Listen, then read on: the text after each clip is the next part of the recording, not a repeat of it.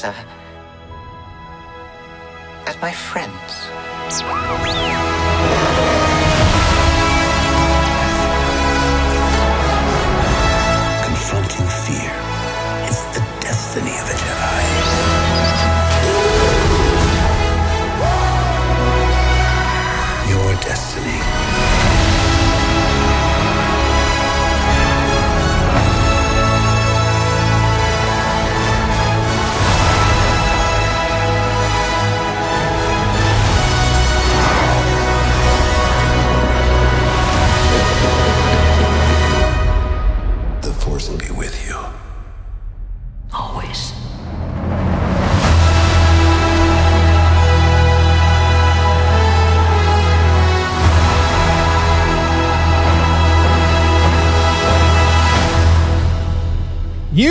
listening to Joygasm, a video game and movie podcast. I'm Russ Xbox Live Toaster 360. He is Steve Xbox Live Stevevich, and we want to give each and every one of you a season's greetings today on December 20th, 2019.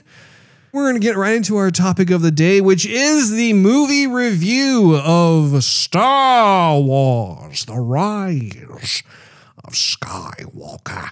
Of course, we will start out with our high level spoiler free impressions of the film before taking the spoiler elevator and going into a deep dive analysis of the film. So we went and saw this late last night, 11:25 p.m. showing, XD Theater. And we were very curious to see what was in store for our eyes and ears. Just because we were not fans of The Last Jedi film. There were things about that particular film that were good in concept, but ultimately we felt failed in execution. And uh, Rian Johnson, who's the director, kind of made a mess of things. And so we were not sure what we were getting ourselves into, but but here we are. And I have been curious to hear your thoughts on Rise of Skywalker, Steve. So why don't you start us off, boy. and then I'll jump in after that. Well, I. Okay, so I walked into it. I walked Kicking into and screaming, cursing Yeah. your name. Um, okay, so I walked into it basically with low expectations because I really felt robbed by the last movie.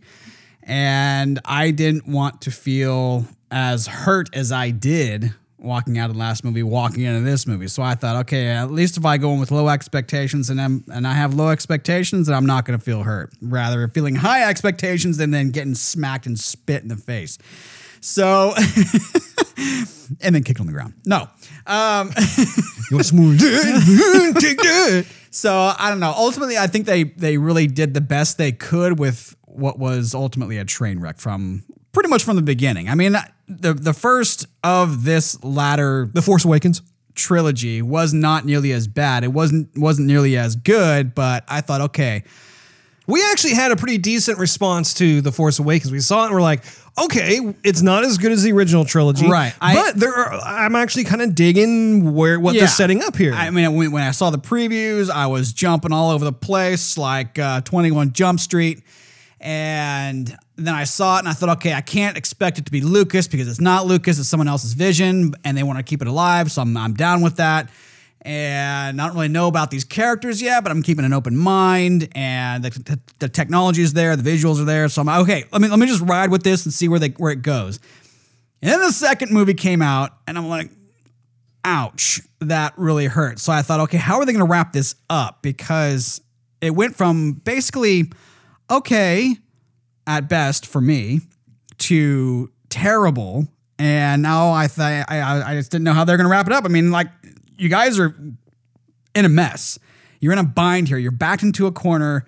How are you going to fix this with the last movie of a trilogy? Because you, a, you're going to have to explain to the fans that hated the movie, we're sorry, and this is how we're going to make it up better. And then b, you got a ton of like plot holes that you got to fill, and then C, you got to wrap everything up with some sort of conclusion. That is a lot with the last movie in the trilogy. I mean, you should just be wrapping it up by then, not having to explain and go backwards and try to adjust character arcs and introduce new characters, you know, this, that, and the other. So I don't know. I, I feel like they did the best they could with the train wreck, um, but that's just not giving the movie a whole lot of credit. I, I, I, I'm, I'm, I can't say I'm disappointed because I walked in there with low expectations. Come out, I came out of there with with kind of the same feeling. You know, I What mean, was it like? What you like? Kind of like what you were expecting, or did it? Was it a little better than what you were going in with? No, it was about what I went in with. Um, I mean, I the the only part that I really felt somewhat decent with was some of the the the like the the special, not really the special effects, but some of the cinematography was was really good. And Yeah. I thought, man, that could be a poster on my wall. Yeah. Um, but other than that, I mean, I mean, how are you going to explain Rey being totally overpowered and perfect at everything on the last movie? I mean, are you just going to you know force feed us facts? I mean, how are you going to really do this? I mean, I really, when we we had been watching the, the all the trailers that have been coming out and discussing the characters since last year, and we came to the conclusion like, okay, what are they going to do? Because we really don't care what happens to all these characters. We have no emotional attachment to them, no connection whatsoever, and uh, they're just kind of cookie cutter characters that have no depth, and so we didn't really care what ha- ha- what happens. And so that's what I went into this thinking that okay, I like Lando and I like Chewie. Everybody else can kind of kiss off, you know. Um, and so that that's what I was sitting there watching, and um, I still like uh, Lando and Chewie, and but I still want to watch the the episode four, five, and six until Yeah. I get old and die. So Well, for me, um, I have a, a number of high level thoughts. Um, it's interesting that, that you use the word train wreck when it came to Last Jedi because I actually have that in my notes as well. that it was, I felt as though this film was better than the train wreck that was the Last Jedi. I think the pacing was much more succinct with like the kind of the classic Star Wars movies. I think that the the strongest aspect of the film is the relationship between Kylo Ren and Rey, and we'll get into that later. I simply um, do not have an emotional attachment with any of the newer characters. And I think that's a big problem because when I think of the original trilogy, I was heavily invested in just about every character that was out there, all at least all the main characters and supporting characters.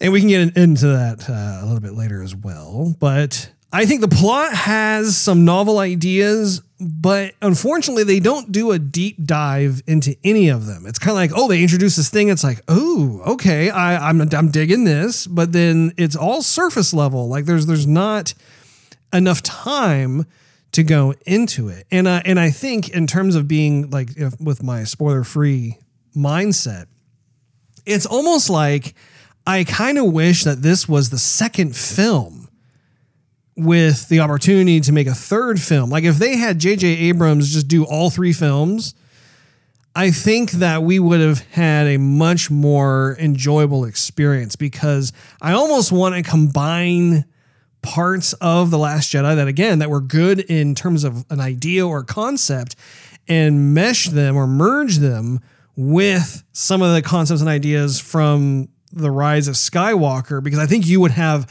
a very compelling film at that point in time and and well like I said I'm holding off on on the details of that for now but it yeah I, I will. I mean, I, I am, I'm here to tell you that I do think that this film is better than the Last Jedi. I do. I do say that the, the going to it, they did the best. I think I think they did not not the best they could, but I think they really made a concentrated effort to right a lot of the wrongs that many fans of Star Wars have objected to and have issues with and that sort of thing. And so I mean I can I can applaud them for that. You know, I, I think that it could I think the film could have been way worse than it was. And I think that there are some redeemable aspects to the film. So if you're I would say this, if if you're a a diehard Star Wars fan, I think that that they should take the same approach that we did, which just you need to go in with low expectations, not like crazy low, but just go in with with don't have that I'm going to stand in line for three hours mentality kind of thing. Just go in thinking, okay, I'm going to go in, we're, we're going to see how this is. And I think that you will have a, a much better time. Having said that, though, I do not think that this film is as good as, say, Rogue One. Right. No, not even. Yeah. If, if that gives you any kind of sense of an idea. Yeah, I mean, I think if you if you hated the last movie, you're probably not going to like this one. I think if you like everything that has the name Star Wars stamped on it, then you'll like it. Pretty much, because there's definitely those folks out there, and I, you know, there's nothing wrong with that. But I think if you're hoping for something better than what you've been seeing, then I don't. I probably would just wait for it to come out on Netflix or Disney Plus, or just maybe buy the movie. But I don't know if I'd really go see it in the theaters and spend the money. And with that, step with me. Not there. Step with me into the spoiler elevator, Steve. These doors have steam. Oh man, this, these look more like blast doors than elevator doors. Open the black door. Open the black door. I can't hear the guy say S, like blast door. It's in the stormtrooper, all I hear is black, like B L A T, black door. Open the black door. Well, the film was made in the 70s. The audio quality wasn't exactly where it is today. Oh man. I wonder if you're a Jedi, you know, you could make the elevator go up and down without the use of the motor at all. You could just force push or force levitate or whatever. I think I would have way too much fun with that if I was like in a natural hotel. You know, I think I would just use a force and say, "This is not the elevator you're looking for." this is not the floor you're looking for. Just, just just mess with the patrons of a hotel. Your floor is not on floor seven; it is on floor eight.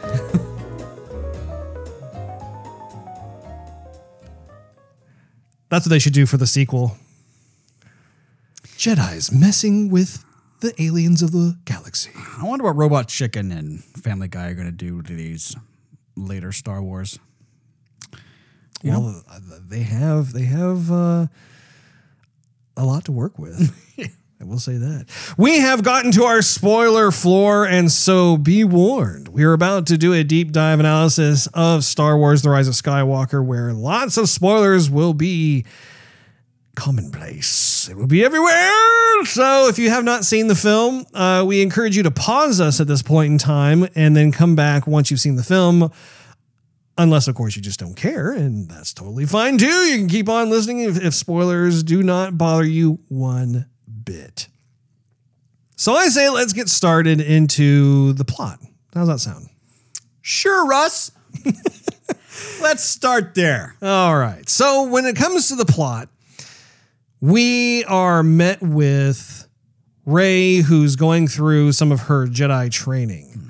And I think I, for one, actually thought it was a really neat idea about how Leia was more or less kind of her Jedi master who's helping her with her training, which is cool because obviously Leia is the brother of Luke Skywalker. She has um, a lot of um, incredible Jedi capability and power and that sort of thing, and and um, we are just led to believe that Luke was training her to to unleash that potential within herself as well. So it makes sense since Luke is uh, no longer here due to Rian Johnson. Thanks. Make your own assumptions. Yeah, she was probably trained here, and maybe this happened at that point.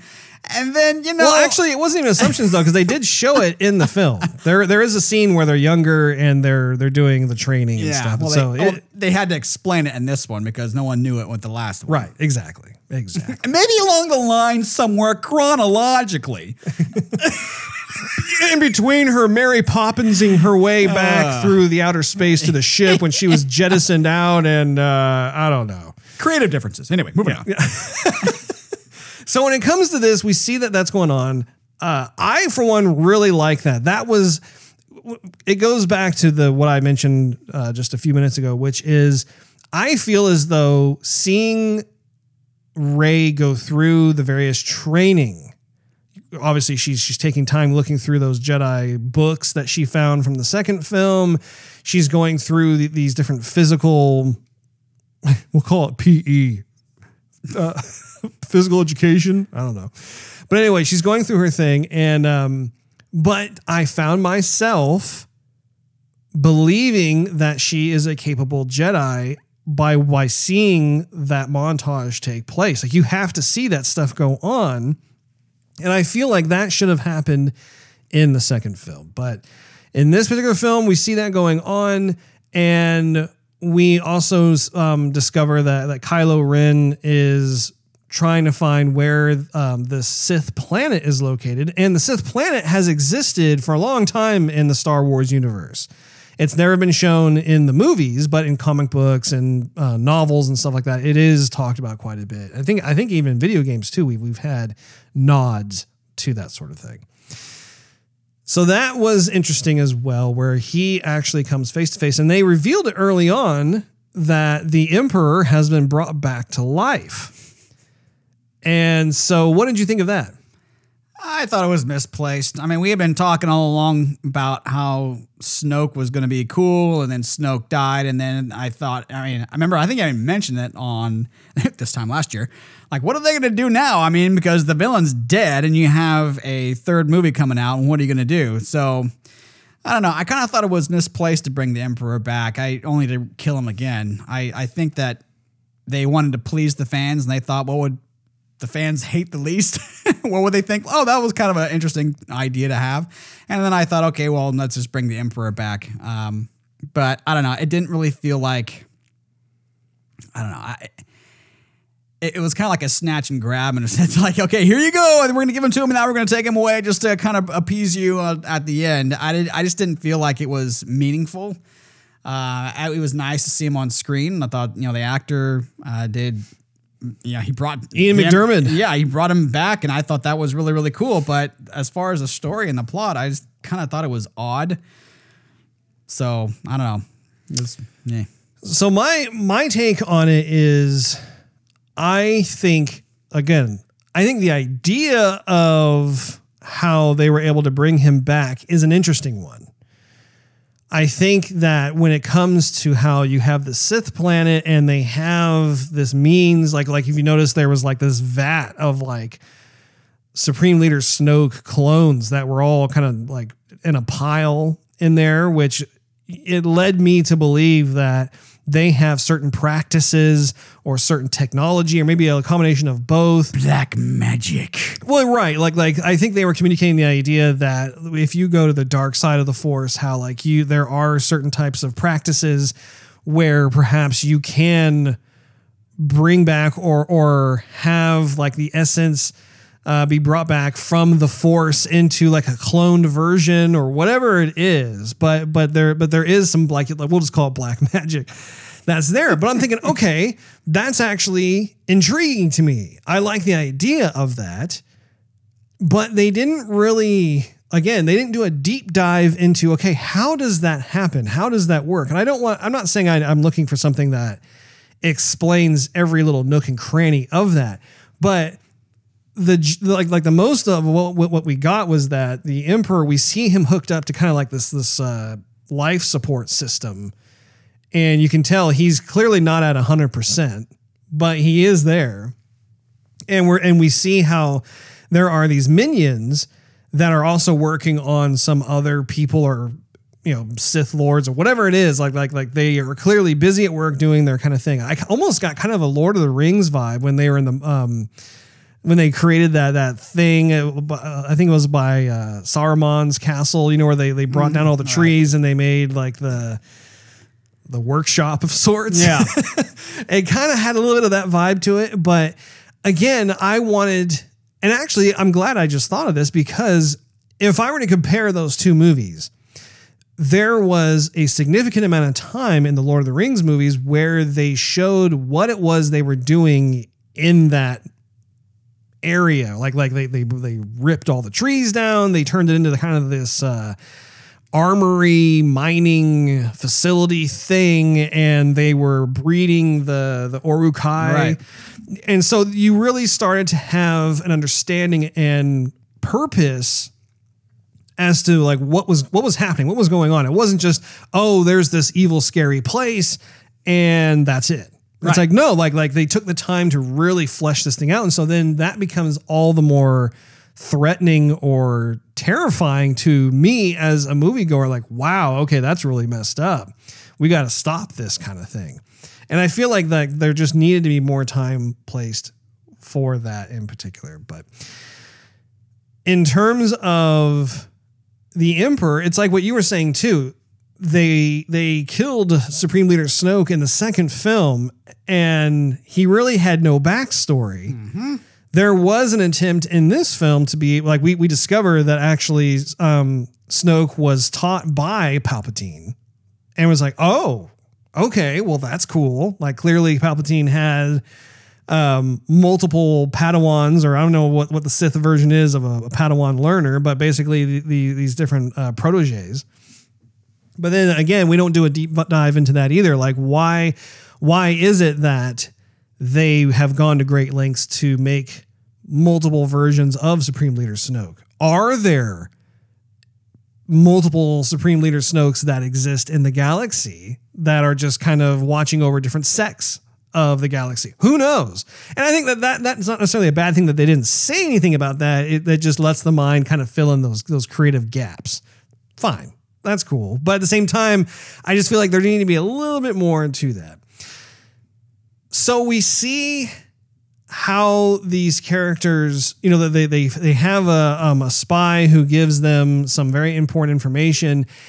One of the things that I noticed right away was Finn and Poe, Rey, they all have a more mature feel to their characters in this film as opposed to the last two films. Did you get that?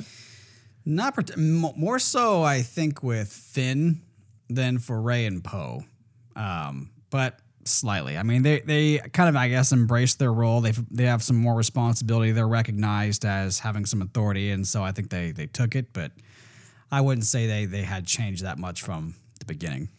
I wouldn't say that there's not as much immaturity. I think that there there's more of a, a cohesiveness in terms of the chemistry of those characters, and I thought that, that that was something that was welcome.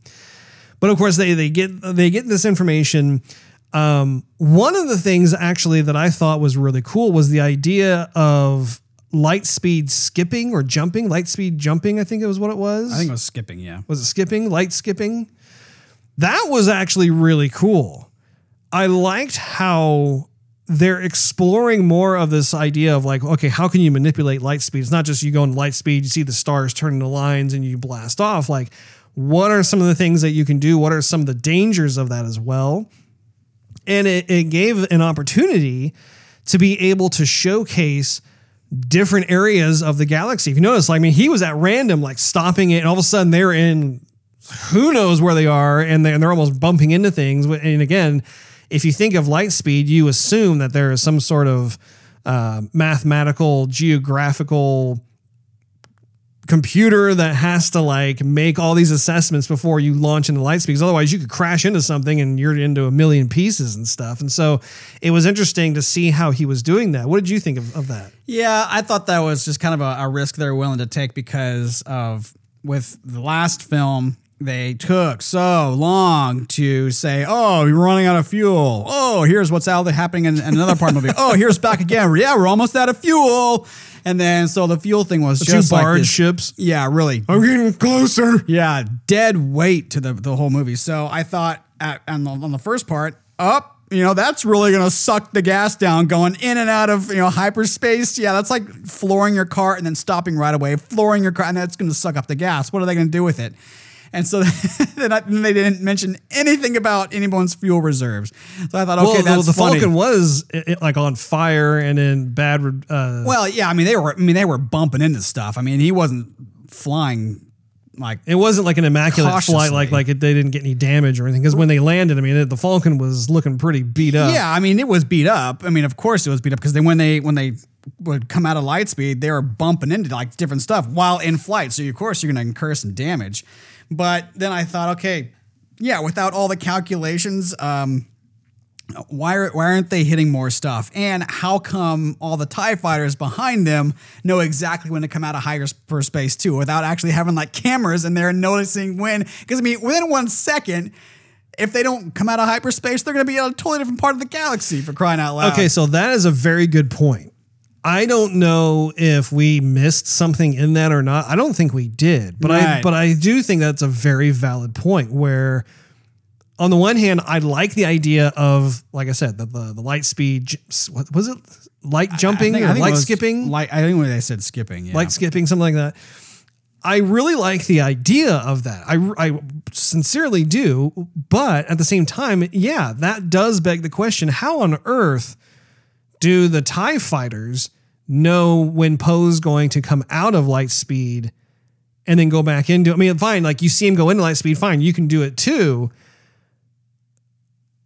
I don't. I, I, I remember. Okay, let, us back up to the Last Jedi yeah. in the last jedi i do recall them having some kind of technology on the star destroyer remember that remember how like they were chasing after the the Corellian, i don't know if it was a Corellian frigate or it was basically you know you're, they're after the resistance No, that was the acrylic. Acrylic. acrylic yeah something's not right about this but i remember as they were in Lightspeed, the star destroyer was also remember how they, they were following them through Lightspeed because they had some kind of tech or something that allowed them to track Yeah, it was it was some sort of uh, yeah, but I mean that's on a bigger ship. You're not talking about some short range Tie fighter. But again, I think we have to ask ourselves too. Like, like again, you're making that statement based on the traditional TIE fighter that we've known from the original trilogy. This is in the future Well, from also- that trilogy. So perhaps there is some sort of tech that allows even the TIE fighters to have that capability. True, although you got to think in the original trilogy, once the Millennium Falcon took off. Remember in the in the in the Star Destroyer, they were saying, "Well, should we go after them, sir?" And they go, "Oh, that's they're in light speed. They could be on the other side of the galaxy by now." You But- but that was the original trilogy. The original trilogy. Yeah. Exactly. I mean, we have we're not we're not that far from the original trilogy as far as time goes. Well, we don't know exactly. Like, we can look at our timeline and think, okay, well, the original Star Wars film came out in 1977, and that was like, what, 42, 43 years ago. I mean, and if you were to look at, and again, we're, I'm, this is a flawed argument because we're using our own logic to explain this when in fact this is a long time ago in a galaxy far far away. But in terms of like if we were to look at technology on earth for instance technology keeps doubling faster and faster and faster. When we, we are way more technologically advanced today than we were back in 1977 so if we were to take that concept and apply it to the star wars universe i do think that it is I'm willing to, as a viewer to believe that it is probable that the TIE fighters can have that kind of tech in their their their TIE fighters uh, since the Star Destroyers have them as well. Especially considering that Fuel's not a problem. Right. These these films they they don't just ta- they don't they don't ta- um, resume where the last one ends. Like there is a period of time in there where like some stretch of time has taken place. So I, I don't know. For me, now that we've kind of talked through it a bit, I can get there. Personally, I can accept that and be like, okay, fine. There is something like that that can exist due to the fact that technology can evolve and that sort of thing. So I'm I'm on board. Yeah, although at the same time, if you're going to think that way, you have to also think that jumping into light speed is not that cool anymore. It's not that evasive because if someone can just follow you, then what's the what's the urgency of, of saying we got to jump into light speed now because someone's just going to follow you and yeah, yeah, okay, well, it's not that. It kind of removes a bit of that mystique of we're going to light speed and okay, we're out. That's our escape. I do think, yeah, and I and I think that that was one of the major payoffs from the original trilogy. Is like when a ship was successfully able to make that jump into light speed, then that was like the hooray, we did it, you know, Yeah. kind of thing. And of course, when you think of like Empire Strikes Back, that was the running gag was the Millennium Falcon was always having something falling apart, so it couldn't make that jump. And so when it finally was able to do it, that was the huge payoff, you know. Yeah. But I, I will say though, when it comes to this this next trilogy, I think that's a novel concept. Is okay. We know from the original trilogy that that that is the payoff, right? Everyone expects that. Oh, when our heroes make that jump to light speed, then they're safe. Well, what if we remove that? What if we introduce the idea that the bad guys have devised a way because they are the galactic empire and I know I would definitely if I was in charge want to have some kind of tech that would allow us to track them so they wouldn't just make that escape and then we don't know where they are in the galaxy. I do think that that does introduce a sense of dread to the overall equation. And so I for one like I think it would be cool I think the balance, so to speak, is if they're able to make the jump themselves in the light speed and are able to track them within a very small window, like it gives them a small window of opportunity to be able to try and track with them. But if they miss that window, then they then they are unable to track them at all. I think that's a very fair approach to that particular concept because I I for one really like if I if I tap into my more sinister side that's a pretty juicy idea. It's like, ooh, that's really cool because it makes the empire that much more threatening because you can't just easily or as easily get away from them. And there's more of that oppressiveness that starts to come in. It's like, wow, like I'm feeling more desperate as a hero or a smuggler trying to make my way through because I'm thinking, uh, you know, my light speed was was kind of my golden ticket back in the day, but now it's like, wow, okay, now it's more of a struggle to get away and so I, I, think that that kind of thing is is uh, is pretty cool. But so they they get back to their resistance secret hideout. They they share the news of what's going on, and in this case, of course, it is that. Um, well, not of course. It's not like like we all knew, but um, obviously, yeah. In this situation, the the news is that uh, Palpatine is alive and is on some he sort of is uh, a zombie, right? Yeah, he's he's part of the Walking Dead, and he is on this Sith planet, but they don't know where the planet is located. Although we do know it's dark and stormy. Yeah, it, it is. It is no Hawaii.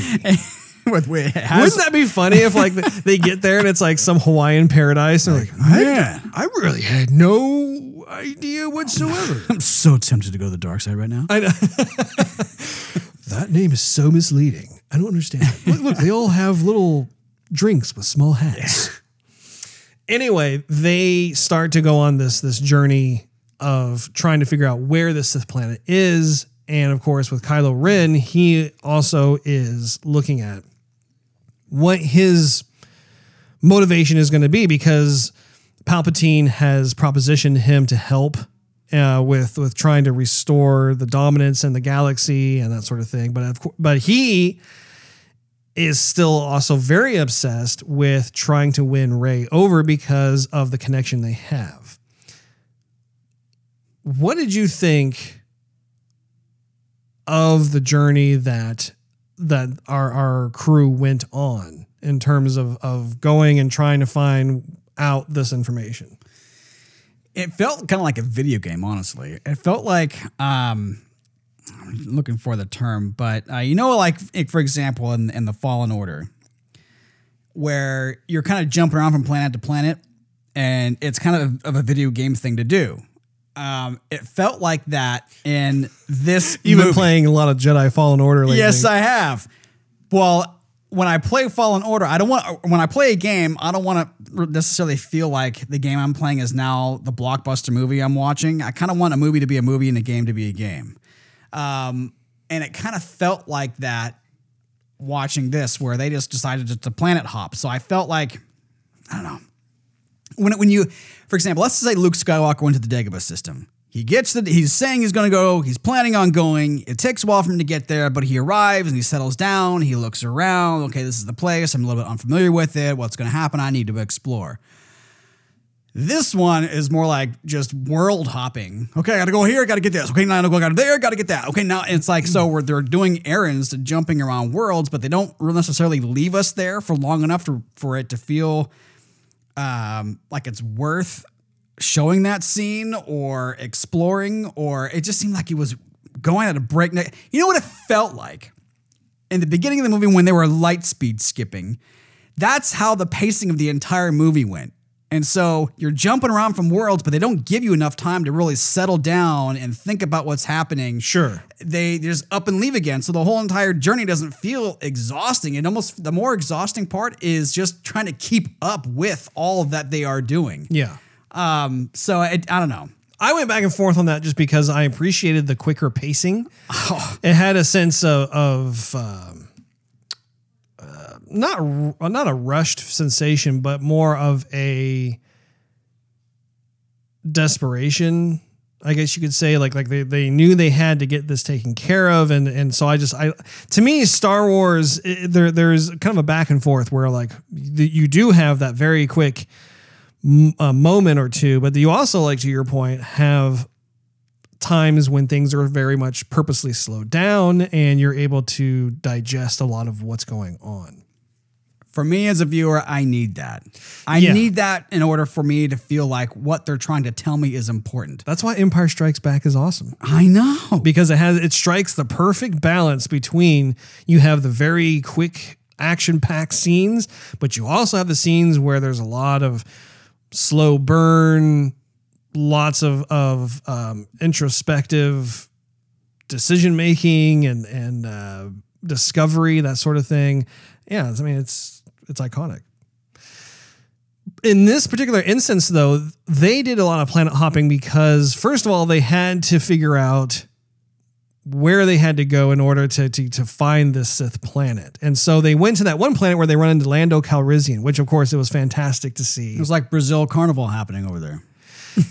You know what was funny was when I saw what was going on, I instantly thought of Burning Man. Have you heard of Burning Man? Yes, I've heard of Burning Man. Everybody used to come and get their cars and actually bicycles all ready to go for Burning Man. Yeah, I, I, I It's kind of the modern day hippie fest. Yeah. Uh, that, I think that, that there are probably people out there who have not heard of it. Burning Man takes place in Nevada. middle of friggin' nowhere.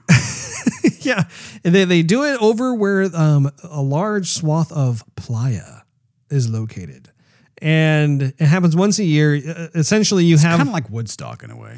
yeah, yeah. It's kind of like kind of like a desert version of Woodstock, but without the prof- professional bands. It's like a lot of um, people in tech and other folks. They get together and for like I think one week. They hang out in the desert Take a bunch of trippy drugs. Yeah, then they they they decide that they are going to dress very colorfully and dance and do all kinds of uh, mind-opening things. Howling at the moon. But I but that was where my mind was. I saw them all dance. I'm like, dude, this totally reminds me of Burning Man. And it's funny because I lived in Reno for a couple of years, and I would see. Uh, when that time of year came around, these long lines of just crazy vans and cars and Yep. folks and stuff making their pilgrimage out that way. So going to Burning Man. I hear the fires are like totally hot. So I want to see the, all the colors. because it's we're like in a desert and so everything's brown. so we're gonna bring like every other color except brown and make it colorful. Yeah.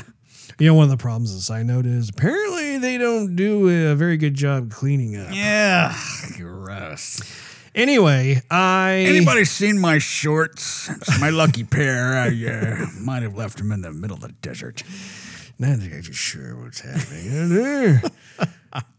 so they meet Lando at this particular planet, which was a, a welcome scene. And it got me thinking about how every time we see a member of the original crew, there is a immediate emotional attachment because clearly we've seen them in previous films. However, I don't get that same type of response with the new cast which is very telling because even like like for instance Billy Dee Williams he's old. I mean he's he's a senior citizen and he's not in this film very much but the times that you see him you're instantly given that nostalgic feeling and that he definitely has a swagger that is exclusive to his character.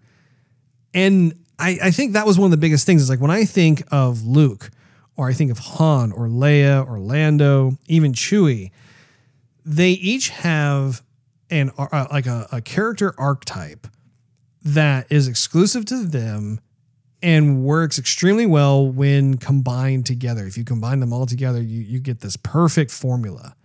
And I don't think that that is present with the the the, the more current cast. Right. Well, no, I, I do think that they gelled with each other to a certain extent, but the chemistry, the swagger is not there. Right. Yeah. Well, I think it, I think you have these people who are trying to play it safe instead of just. I think Lucas had the idea of okay, I want a, a strong personality here, I want a strong personality there, and I have all this, this idea of who I want to play what, and you know, there's there's a sense of femininity and a sense of masculinity, and I think that really exude with the original Star Wars trilogy. Where this later trilogy, I think they're trying to be a, a bit sensitive, where we go, well, we don't want to play too masculine, we don't want to play too feminine because we don't want to appeal to all like a bigger market.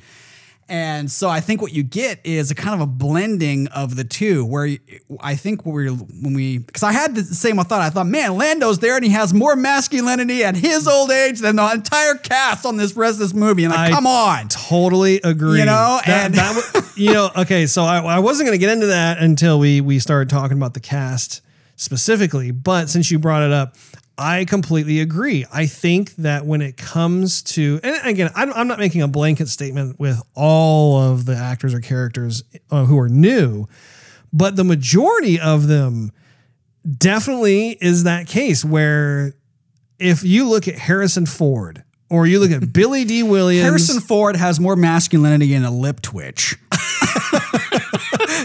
and a, he has more masculinity in his lopsided grin. And his chin scar. Yeah. his chin scar.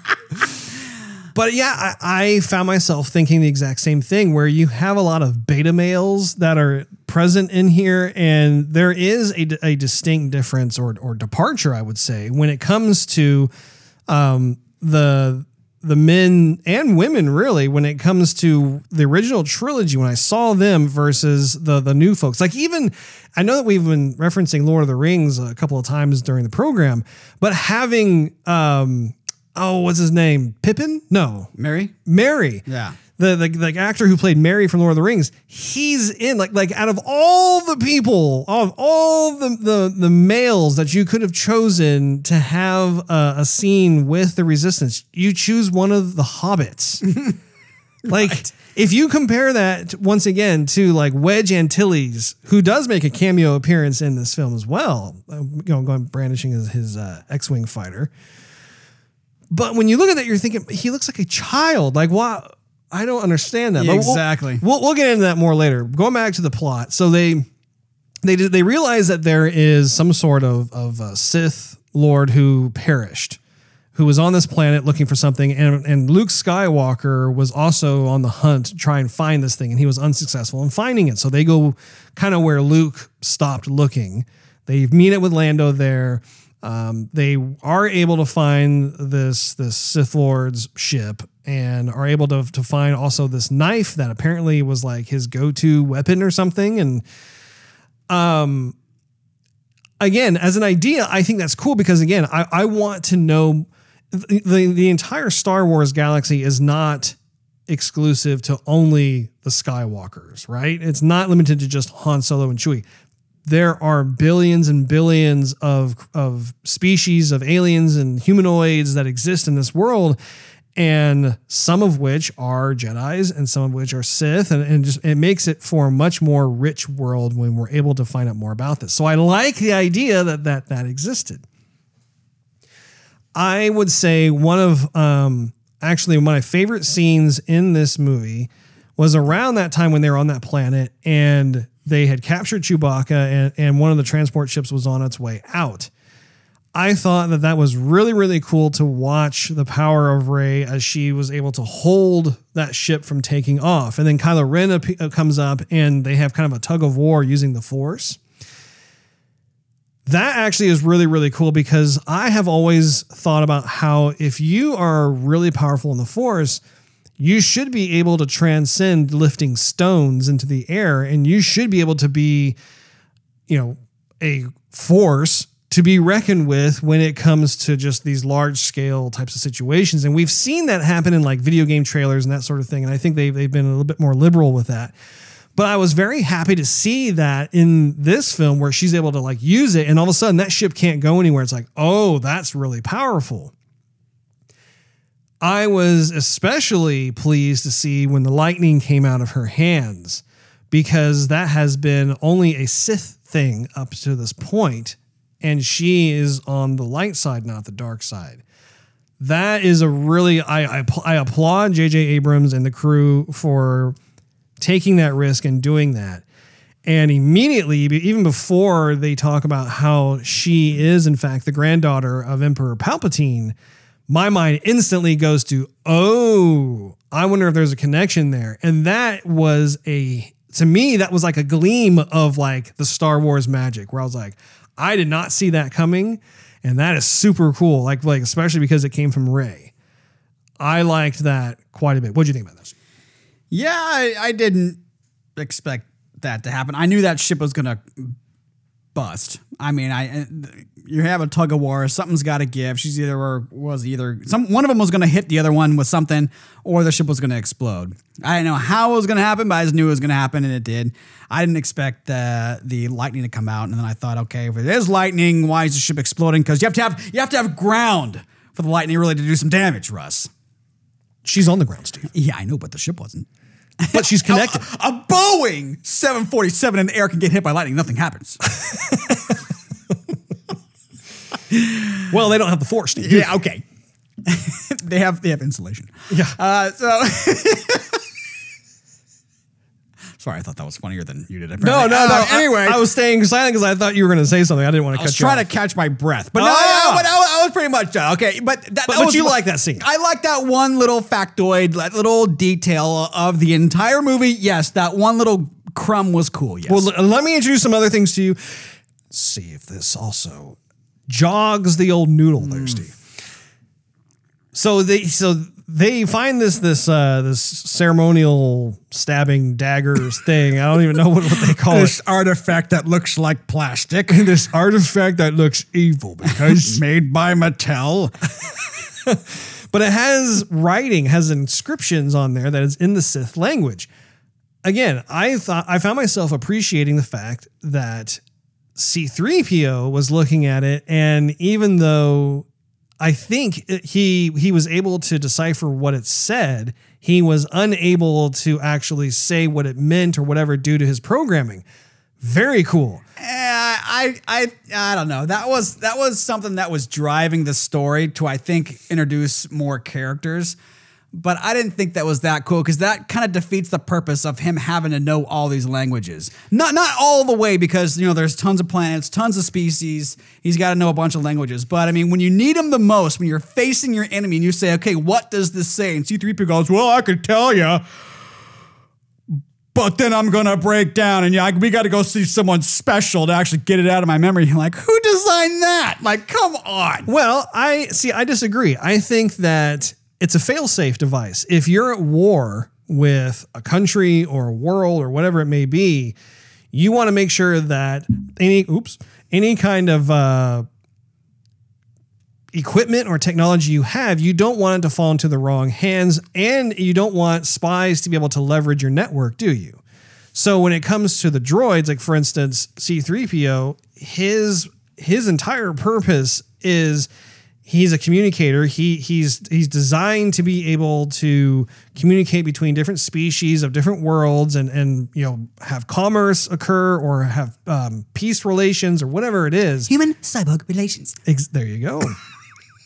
so he's very helpful in that regard, but I could totally see how, for security purposes, I would want to have his programming be set up the way how they explained it, where yes, we do have this, but we we- will make it against his programming so that he is able to actually accurately share. Well, not even, it's not even accurately. It's just we're going to make it so he can't share any kind of thing that has to do with like the Sith language because that could either inform people who perhaps are just curious about it and turn them against the cause, or you could have spies in the area where they are able to to get the information they need, especially if if C3PO were to be hacked or whatever it is. Again, I see that as more of a security protocol just because they don't want they're already at a disadvantage. They they're just doing what they can. So I bought into that. I could understand, yeah, if if if he learns some language that is supposed to be helpful to the resistance who designed him in the first place, that if he sees something that okay, that's valuable, and okay, I'm going to lock it in so no one can get it, but I what I can't understand is that okay, if they were designed, if he was designed by the alliance, then the alliance should have a way to extract that information without pretty much breaking him down. And they didn't, which was odd because they had to go to another world to and some back alley hacker designer, you know, digressor. and um and get this out which that to me just didn't make it i could i could buy either one way or the other way but both ideas at the same time i thought th- th- this is kind of grasping at straws here so I don't know. Either they had to go back to the alliance and and because they were world hopping anyway, and get his memory wiped, or that something happened and um, to C3PO's physical memory, and they didn't have any other choice but to do what they had to do. The way they showed it was okay, C3PO, you learn this and it's Sith language, and all of a sudden we don't know that he has to lock it in his memory and until he just told us. I mean, he could have said that in the beginning of okay, hey, guys, if you have me look at this, I'm gonna shut down. FYI. So I'll look at it, but then you're gonna have to find out a way to get it out of me because that that's it. The way they showed it was okay, we're basically doing this to introduce more characters and more worlds. So that was the ultimate reaction that I got with how they explained it. Not that it was like just uh, that's how it was he was designed and therefore he's cool. I yeah, I don't have a problem with it. I, I think I think if they had left it with oh, it's just not one of the languages that I cover, then that would be a harder pill to swallow. I'd be like, uh, I don't buy that. But I do like how there was an out where he was saying, "Look, you can get this if you bypass my programming. Then you then you will be able to find out what it is. But the cost of that is I will lose all my memory and do a, a memory wipe. Which, by the way, was not the first time that happened. If you recall, C-3PO has, has had um, its memory wiped uh, back in the prequels, I believe. And so it, I think that it served a purpose in terms of getting a sympathy reaction from the audience because everybody loves C3PO. And the thought of him forgetting who all his companions are, it's kind of like, oh no, don't do that. But if you think about it, he he is he's a droid. He's not a living, breathing thing. And so it does I think also like like for instance again another great idea is is the idea of hacking into C3PO because when you think about 3PO he really hasn't had a purpose Right. that Other than takes being R2's advantage buddy, yeah. yeah, he's kind of the plucky comedic relief for several films, but we really haven't seen him in his space where all of a sudden he becomes valuable. And I think that that was really cool how now in this film, there is a sense of value placed back into 3PO because he's the only one who can decipher what is going on with this. Excuse me. He can speak Ewok, Return of the Jedi. Mm-hmm. Yeah, he was value there. I, I, I'm, I'm not saying he was never valuable. I'm saying it's been several films since that has occurred where he hasn't done anything that is human cyborg related. So I, I did find it really cool. But one of the things I thought was super cool too was how when they were going through it, how we got kind of a glimpse of him becoming more of a Galactic Empire droid. And I liked that. I, and I thought it was a neat visual to see like his eyes go red, for example, and that sort of thing. A little, I would say a little heavy handed with it, but I, I accepted it. I thought it was cool. Excuse me. Now, when they're on that planet, Actually, one another one of my favorite parts in the entire movie was the introduction of Zori Bliss. You remember who that is, Steve? Wasn't that uh, Poe's hypothetical female interest? Yes. Mm-hmm. Very, very cool design. I thought she was aesthetically like she fit really well in the Star Wars universe. I loved her swagger. I loved how she was kind of a female scoundrel. I thought that brought a lot more depth to Poe's backstory instead of Poe just, oh, he's a great starfighter. Well, yeah, what else is, what else? I mean, he- surely he's got more to him than that. I was really glad that they introduced this particular character and she had mystique about her. And I loved how we didn't just see her face. You know, I liked how they, they teased us with, you know, she opened up like the the eye portion of the visor and it had gorgeous eyes. Again, bringing in that mystique of like, oh, who is this? I like this, and I, and I actually liked the chemistry between Poe and Zori. I thought that was really cool. I'm glad that they didn't just hook up at the end. I'm glad there is that kind of cat and mouse kind of thing that's going on there. And I, for one, I, I wished that she had actually gone with them on their adventures. Like at that point in time when they were kind of discussing what was going on, that sort of thing. I really wish that she would have come with them as she became part of that crew because I think that would have actually enriched more of the chemistry and having more of a memorable crew put together. What are your thoughts, Steve? Yeah, I could, I could, I could use that. I, um, I, if he would have said, "Hey, I did you wrong before. I did you dirty," uh, and I want to make it right. There's nothing happening here for you. I mean, there's the Empire who's interrogating everybody in the streets, and you're not part of them. This is no place for you to live. Hey, come with me because I'm trying to do good. And uh, if she goes, you know what? Fine, but if you double cross me, no, I'll kill you. Yeah. I thought that None of that funny business. yeah, uh, I thought that could have been cool um, to ha- to introduce us to her this late in the game and then just show us, you know, her flying in at the end to helping out the resistance. I thought, okay, uh, what was this for? Again, Yeah, I thought it was like a missed opportunity because Yeah. I instantly was like, "Oh, who's this?" yeah, especially too if, if she could, uh, if she knew how to fight, because all I mean, everyone was just using either a lightsaber or a blaster. Um, every once in a while, you'll have somebody with some different kind of weapon, but it'd be cool if she had her own like um, uh, like hand to hand combat kind of weapons, you know, maybe some sort of uh, electrified weapon or stun weapon or something. Because she was in a suit that kind of reminded me of one of the suits from Anthem, where it's the melee combat one. That's Oh, your suit. That's my suit. Yeah. Yeah. So I thought that would introduce a cool different element as well. And yeah, she should have gone with them. I mean, it just didn't make any sense for us to go on the third movie halfway done. Okay, here's a new character. Here's Mystique. Here's some backstory with Poe. And now the movie's over. I thought, why? Yeah. Anyway.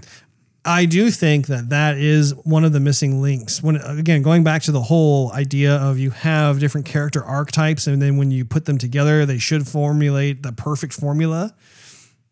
I think that that that was one of the missing things is like having her in mixed in with the crew and stuff. Um, man, I, I was. She's probably one of my favorite characters from this particular trilogy and it was and it was crazy because like you said she was barely in the film we she was probably in the film for maybe a grand total of five minutes ten and, minutes And yet she's stronger character than Rey. yes well i wouldn't say Yeah, I would. i wouldn't say stronger than Rey um and we'll get we'll get into the cast a bit later i don't want to get, get too far down this rabbit hole but um for me like i was just like wow this she she fits in the world of star wars there's a lot to her that that I want to know more about, and I just I want there I I want there to be more characters, not not like her in the literal sense, but just more of that that's going on. So anyway, our heroes are able to figure out where that is, and that leads them to their their next planet, which I can't remember what it is, but it's I think it's it's it's where a section of the I think it was Endor actually wasn't it? It was Endor or one of the the planets by Endor, but it was where like the Death Star had fallen into the, the ocean. That was a really cool planet, by the way. I really liked how the waves looked and that sort of thing. And um, we see how Rey is on a quest to be able to find one of those little. cu- It's not a cube, but it's like a a rhombus looking thing, but that gives the the details of how to get to the Sith planet. I think that okay, I have several thoughts on this. First of all, I really liked how she was able to make her way into the old chamber of the Emperor from Return of the Jedi. I think it is a really neat idea. Doesn't matter what story you're telling. But if you revisit some of these places that have a lot of backstory, a lot of history, and especially if it's a character that was not present, or maybe maybe maybe it is, maybe you have characters that had been there before and they're revisiting and they're kind of remembering what took place. I think for one that is super cool. And I really liked how the music was during that moment and how she's looking around and she's not exactly sure what she's looking at, but we as viewers remember we're like, oh my gosh, that's where the Emperor sat. That's where Luke Skywalker fought Darth Vader. You know, there's all these things that are going on that are just filled in by our heads as she's looking for this item. And I think it was interesting too how when it came to her seeing kind of like the Sith version of herself in that room, I felt like that happened too fast. Like I wanted there to be a bit more. What did you think? Well, it was all too fast. So yeah, I mean, for me, it was it would happen way, way, way too fast. Uh, I, I did like, yeah, I, I she kind of wound up there. Um, I thought it was a bit of, I I think they had to go there because they were introducing Palpatine. I think the other reason they had to go there was because the fan fiction aspect where people who liked the original trilogy would go, "Oh, that's cool, she's there." Um, but otherwise, I think if they didn't go the Palpatine route, I don't think she would have wound up there. What is your what is your reaction to her being the granddaughter of Palpatine? Yeah, I, again, it's a little bit, it's too little, too late. We've we have had two movies where we have no idea who she is, or her parents aren't worth anything, and her backstory is all muddled. And then at the very end of the last movie, then it's like, oh yeah, and you're Palpatine's granddaughter. Cool, right? I mean, that's why you're so powerful. Hey, everybody gets it now, right? That's why she's uh, she's OP. So OP. so anyhow, I, I don't know. I, I think, uh, yeah, I guess it makes sense. It just seems like they had to draw something up, and that was probably the best way they could end it. I think that there is some merit to what you're saying. I, for one, actually really like that. Just because Star Wars, at least when it comes to the, the Skywalker saga and that sort of thing, there is this this semblance of family. There's always this family um, foundation that's in there. And I like how they flipped the tables a bit because we've always seen Luke Skywalker and Darth Vader, right? Darth Vader is Luke's daddy, and th- there's you know Leia is his sister, that sort of thing. But how about like you know when it comes to more of the dark side of the Force? And I think that actually was a really cool idea. I like the idea that she was Palpatine's granddaughter and that her parents hid her from him, knowing that how awful of a person he is. I bought it. I was like, that is okay. That's that's pretty. I, I like that. I dig that. I think that, that that's really really cool. I don't think that it is necessarily a pass for the fact that she has no flaw whatsoever. Like like I and we'll get to that when we get to the cast a bit later, but when it comes to her backstory and all that and her finding out that that's who she is, I to for me I get I give it two thumbs up. I think I think that that is a, a really really cool plot point. As we progress, we see how she keeps having these run-ins with Kylo Ren. What did you think of how they were able to use the force to almost be in the same environment or presence as the other and how like depending on who was kind of um exhibiting more influence over the other then the environment would kind of change to the environment that they were in and they were even in some cases to even like grab something that was in that place of the galaxy and have it be physical and keep it, that sort of thing. What do you think of, of that, that yeah, I thought I thought that was kind of a cool concept. We saw that in the last movie too, where um, yeah, it was introduced in the last yeah, one. where where I think Rey was on that secluded island with Luke, and waves were hitting, and he was talking to her, and he got wet, even though he was on his luxury ship. And so, yeah, it, it made sense for them to His Carnival Cruise. yeah, his prince. No, never mind. I was going to say Princess Cruise Line. No, you can go ahead and take that out, Russ. Anyway, so uh, it made it made sense that that um, they would show it more in here. I, I think it's it's too. I don't know. Part of me is flipped on it because on the one hand, we haven't seen this in six movies of two very strong Jedi or Force users. You mean nine movies? Six movies. One, two, three, four, five, and six. Oh, Um, so you're not talking about seven and eight? No. Okay. nothing. One, uh, clear the air there. So we haven't seen any of these strong force users be in the same realm or vicinity while using the force or communicating uh, with their thoughts. And then we have these two random people basically who were introduced to us. And yeah, now later in the trilogy, but they're all of a sudden able to use this aspect of the force that was never even able to be used before and nothing was brought up. So, I mean, yes, it's a cool concept, but throughout the entire Star Wars movie history that we've seen on the big screen, that's never been anything that's brought up as being something being capable. But, well, it, I, I let me. but add- I'm just going to finish by saying oh, okay, okay. that two people who have not even mastered the Force yet, not even in Jedi, not even full Sith, are able to do something that we haven't seen Sith use or full Jedi use. I think that the reason why that is is because they're introducing the the concept of how you can have um, two beings have some sort of of deeper connection not only to the force but to each other Oh Yeah. that is not necessarily like sibling related or anything like that, but that there are kind of, I almost think of it as like, there are ideas of how you can have parallel universes, right? Like, like let's let's say, for instance, there are multiple versions of you. Well, there's multiple versions of Steve that live in these parallel universes, and they all perhaps have some sort of thread that allows for all of them to just coexist simultaneously and that sort of thing. I think that if you think about it like that, where you can have in the comic books, they have a field day with this type of approach. But I think it is a really neat idea when it comes to the Force because obviously we want to know more about what the Force is capable of.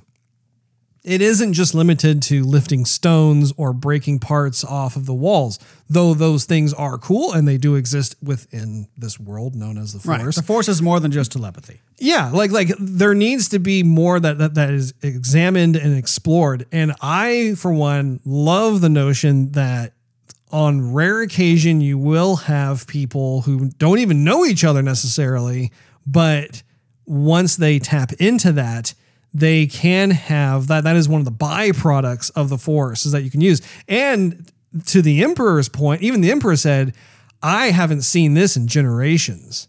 You know, so we know that this is not commonplace. We know this is something that is very rare. And I think that lends to the credibility of, of them introducing this this concept as it applies to the Force. So I, for one, again, uh, one of the high points for me in the film, and like you were saying, we saw a little bit of this in, in The Last Jedi, but I love the idea of how these people have this connection. And every time it happens, it's not like a video conference call of, oh, hey, how's it going? Yeah. You're doing good. Like the, the- it, it, there is the sense of dread and there is a sense of threat as well because you're like, what is going on?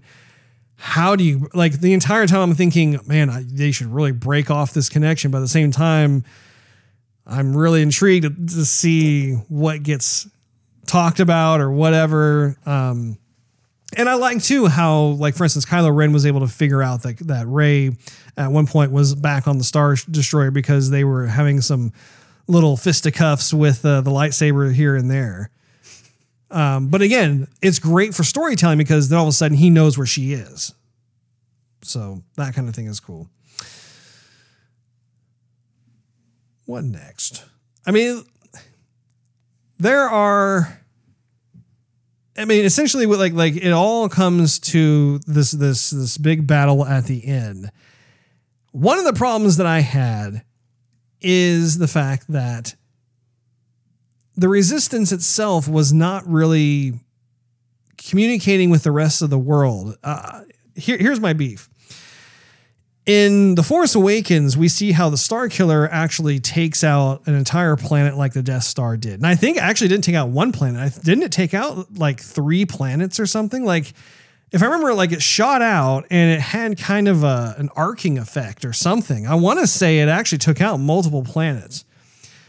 So by the end of The Force Awakens, the entire galaxy was put on notice as to that, that the Empire still exists.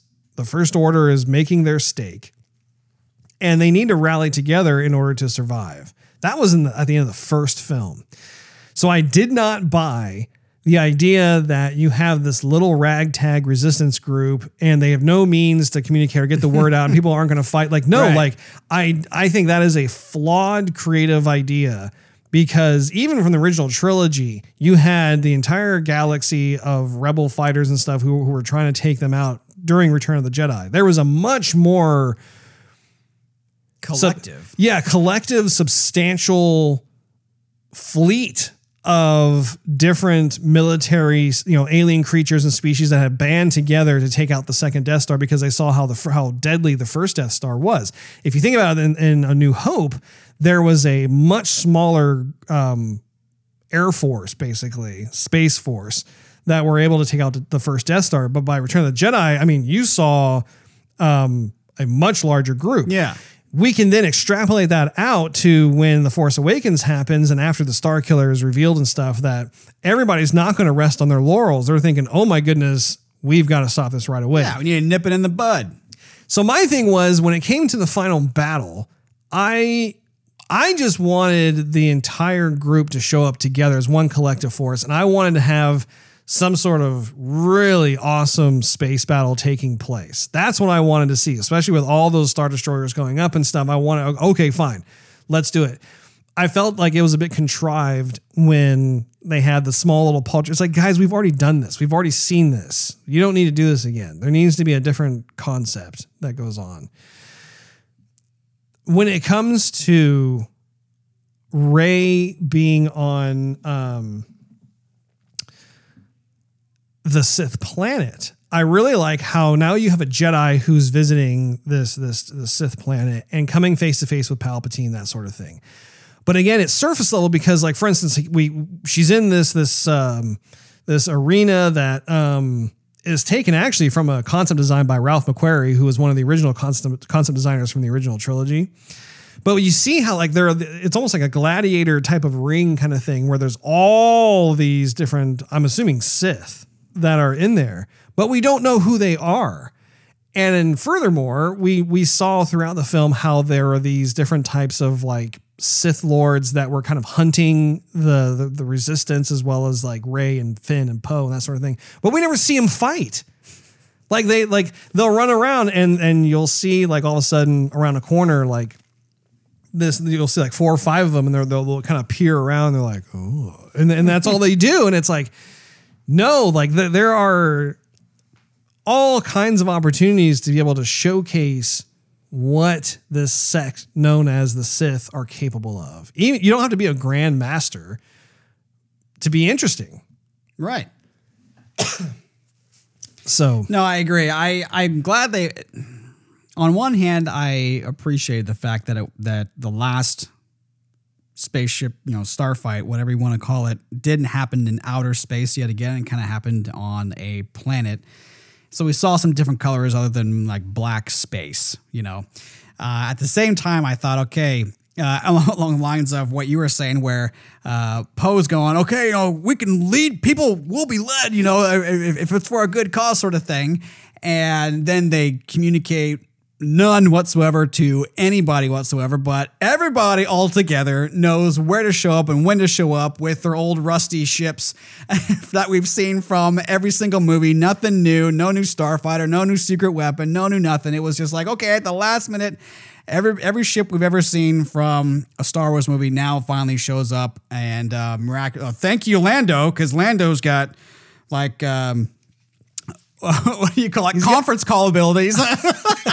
La- Lando's got the, the the swagger influence. He's like, Right. Come on, everybody, let's do part three. he's got he's got the Facebook page with like a million friends. Like, man, how's that guy having so many friends? Hey, Lando invited us to this. I'm so there. I'm so there. Uh, so anyhow, yeah. I mean, I, I wanted to see some epic starfight starfight bi- b- battle start battle. And I and I kind of really didn't get it. I got a nice visual wallpaper looking, uh, you know, scene, but there was nothing that happened that was actually really cool, unfortunately. So we have this epic, you know, draw up towards the end of the last movie, and then it just kind of okay, it wasn't so epic at the end. Yeah. And I think that that's the the main problem I have with the ending itself is on the one hand, I did like the character arc that Kylo Ren had. I liked it when when his mother passed away and that was kind of the the straw that broke the camel's back for him and, and ultimately brought him back to the light side. And I think that it was cool to like have him and Rey being able to face the Emperor together, that sort of thing. At the same time, though, I feel as though this is this is one of the problems I have with Last Jedi. We see when when when Kylo Ren and Rey are fighting side by side with their lightsabers, and they're taking out like the like the personal guard as well as Supreme Leader Snoke, that sort of thing. The and I I like that visual. The problem is it happened too fast that was instant gratification. That was one of the things I talk about. You, in fact, for those of you who are interested in, in listening to us review, you should look up our Joygasm podcast episode of uh, the Last Jedi movie review because this is one of the things I talk about. Is that in the film they were so obsessed with instant gratification that they didn't let things simmer. They didn't. They didn't have like a nice like burning sensation of where they dole this stuff out, and so it marinating like salmon. Exactly. So I think as a result, what happens is is that you have a disservice occur where once again, for the second time, we're seeing Kylo Ren and Rey buddy up together with their lightsabers, but it loses the impact because we've already seen it occur once before. I think that's one of the, the the biggest problems. And and if you recall, I talk about in our review for the Last Jedi, I said that should have been punted to the end of the third movie. Well, here we are, Yeah. the third movie, and this happens, and it's just unfortunate to me that the creative decision was made for it to happen in the Last Jedi because it is a big visual payoff to see them side by side like that. But at the same time, I think also it's the the fight against the emperor also was unsatisfying in my opinion.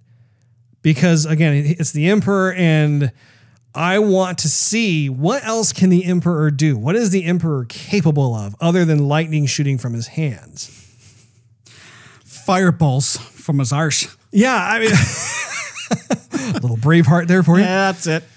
so that I mean, it, when it comes to that, on the one hand, I was I was very happy with to see Kylo Ren's character arc occur because I I could just tell that that he was a character that was going to come back, and if he didn't come back, I think that it would have been kind of a letdown. Um. Now, one of the things I thought was really cool was the fact that he survived and she ended up expensing herself in order to take out the emperor and I feel like I have to go in like bit by bit with this just because I did not like how he was taken out. I like, and I have to back up a little bit further. I like the idea how we did discover how the emperor had the ability to almost like force drain the life essence from this this couple. And it sounded like he was only able to do that because of the connection they had with each other. I think he was he was able to tap into that somehow, some way. But I liked, okay, now we know that he has this other ability that makes him even more deadly. And so he was he severely weakened both of them by doing so. And then she, but then if we move down to the next part, she did basically what Mace Windu did, which was hold up the lightsaber so that the lightning started to fry him instead of her. And again, we've already seen that in episode three. So I wanted there to be a different way uh, that that the death sequence took place, rather than the. I felt like I mean it, it was satisfying to see his body get fried and explode and everything. It's like okay, that that reminded me almost like a like an Indiana Jones ending. It's like ooh, that was a little juicy and grissom, um, or grisly. But um, I felt like like it was too much of an easy out for that. I wanted there to be something else entirely, especially because she's the granddaughter of Palpatine. And as we've learned, you know, when you're in the family, like Luke and Leia, for instance, are very powerful Jedi because their father was Anakin Skywalker, who was the chosen one. Same type of thing when it comes to this. So I wanted there, I wanted her perhaps to even flirt with tapping into some of that dark side because of who he was. And just, I don't know, that there could have been a much more captivating visual spectacle than what we were shown. Also, going back to the gladiator kind of arena, I want to know who those those people are, but uh, they were just this kind of background wallflower kind of thing where like, oh, look, they're in black masks and hoods and that's all. It's like, guys, like This is the final movie. Come on. yeah, well, and, and even if we take that further to once again the different kind of search parties that the Sith had, where they, where they were trying to hunt down these different people, I wanted to see them get into combat. I wanted to see what kind of force powers they had because again. I have a feeling that the force is a lot broader depending on what kind of mastery you are. And especially when you go into the lore of Star Wars, even some of the video games, they talk about and they explore how there are multiple um I don't even know how to describe it, but like like there are are disciplines that you can go into where maybe you're more of a Sith Inquisitor versus like you're a master of the lightsaber, or you know, you just have these different paths that you can choose. And as a result, if you have these types of of um, encounters where you're having like maybe you have two Sith facing off against each other because they don't like each other, or maybe it's a battle for power, or maybe you have a Sith and a Jedi and they have different strengths and weaknesses. It just makes it's it's ripe for exploration. I think I would have preferred to have seen that. So when it, when it comes to the ending itself, I felt a bit let down. I I did not have the euphoric reaction and feeling that I've had like from Return of the Jedi or um, A New Hope. So that's my two cents on the on how on the way it, it came to a, conclusion. What about you, Steve? No, I'm I'm just right there with you. I I have to go back to thinking that I didn't have a very high expectation walking into the theater, and towards the ending, I thought, well, yeah, again, I mean, I, I just didn't really expect them to do much with it. Um, you know, with with all the creative differences and rewrites and and re director, you know, kind of thrown here, thrown there. It was just obvious they didn't have a, a map that you know collectively everybody thought okay this is the direction we're going to go. These is this is where we want to take all the characters. This is what we want to say. This is what we want to do. And when you have this favored franchise from the 70s that has had a fan base growing generation after generation after generation you have to get it right. And they started off on the wrong foot and from this last trilogy and they ended on the wrong foot. I mean when you have that much differences and that much unknown of what are we going to do and what do the fans want and what are we actually going to try and finish this with and no one really knows this is what you get. You get okay well what this would have been cool if we would explore this area and that would have been cool maybe if we had this but maybe if we do it this instead that you know it's just all this wonder that shouldn't be there with the last part of the of the last movie mm-hmm. and so yeah, we had what we what we're left with is okay. We yeah we've seen all this before, and yeah it was cool then. Yeah it's okay now, but I mean it's like if you if if someone tells you to eat like this dessert that you've already had before and they tell you it's the best thing and you know it's going to be good, you're not surprised when you have that dessert and you know it's good. Like, okay, it was better the first time I had it because I didn't know what to expect. I had no clue. Now I have a clue. I know exactly what to expect. And now you're telling me, but only a different cook made it this time. So maybe it, it- it's still kind of good, but not nearly as what it was before. And so at the at the last part of the movie, it, that that's just pretty much what you get. One of the things I wish that this film had included was Rey's journey to building her own lightsaber. I liked the idea that she was using Luke's lightsaber. I liked how she found Leia's lightsaber. But really, one of the the cornerstones of a Jedi, as well as a Sith, really. But the idea is is that you are able to construct your own lightsaber, and this is nothing new. We have seen this in novels. We've seen this in video games. We have seen this um, countless times in, in different types of, of um, reviews and conversations and what ifs, that sort of thing. But it's a rite of passage for a Jedi to be able to create her own lightsaber. And I think his or her, I say her because I'm talking about Rey, but at the end I was glad that she that it showed that she had made her own lightsaber, but I felt like that was again that was a missed opportunity for us as an audience to go through that experience with her when she decides, "Hey, I'm going to construct it. What kind of materials am I going to choose? What color is my lightsaber going to be? What is the motivation behind that color? Why do I want to be this and not that?" There's there and uh I think that was actually one of the cool things about Kylo Ren's lightsaber is that it was his signature. I mean, like like it was exclusive to him. His lightsaber was totally different than Darth Vader's, which was totally different from Darth Maul's. And I like that. I like how they they put their own personal touch on their lightsaber. And so that I I do say that the the I do like the yellow lightsaber. Uh, That actually, anytime I've played a game as a as a Jedi, I've always chosen yellow. I've always liked the yellow lightsaber color, and I do think it was cool that she had her own color in this one as well. I I, I dig that. I just wish that we had been taken on that journey as as a result. So let's get into the cast here. I think we, we've we've really explored a lot of what the plot had to offer in this film when it comes to Rey, so first of all, I really like Daisy Ridley as an actress. I think that that she brings a lot to the film. I think the the the the nagging issue which is prevalent in this film as well is she has no weakness. She has no flaw. She goes out and she accomplishes anything that she decides she's just going to do. This has been a problem since The Force Awakens.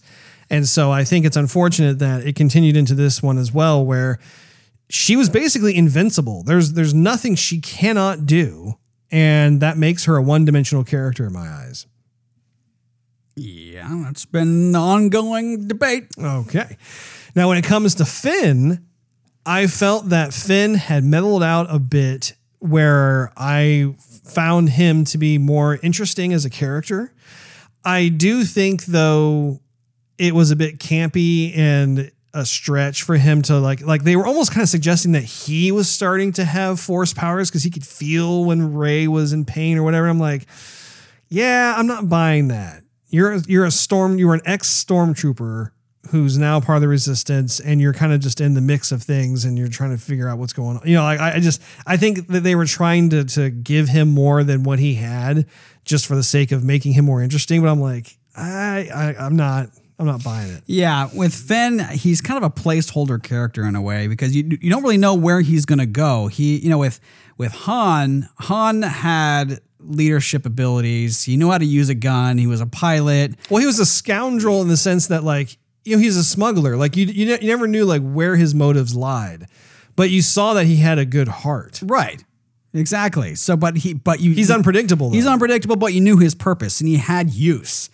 Um, and I mean, Chewbacca has use, and he doesn't even speak in the language we can understand. We have to, and we have to interpret from what everyone else interprets. So we're getting his language secondhand. Yeah. So then we have Finn. Okay, he he's got like basic military experience, and he wants to do good in the world. Okay, great. There's a lot of people like you.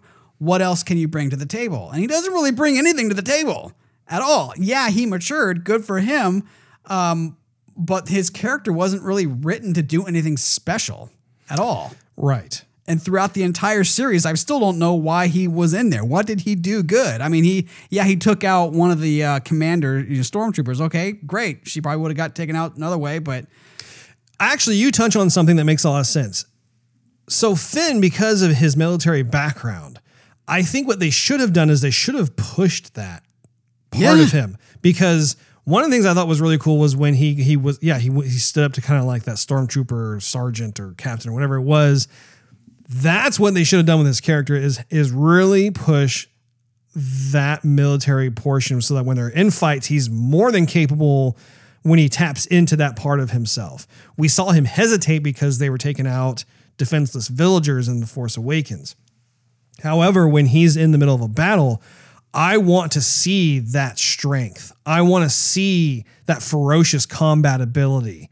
I want to see where, like, you know, like he runs in and he like tackles like two stormtroopers to the ground and, and just takes out his gun and starts blasting him and stuff. I, I want to see kind of more of that physicality with him. I think that would have really brought to the forefront um, much more intrigue about his character. I also really like too how he's kind of a ladies' man, but not in a not in a Han Solo sense.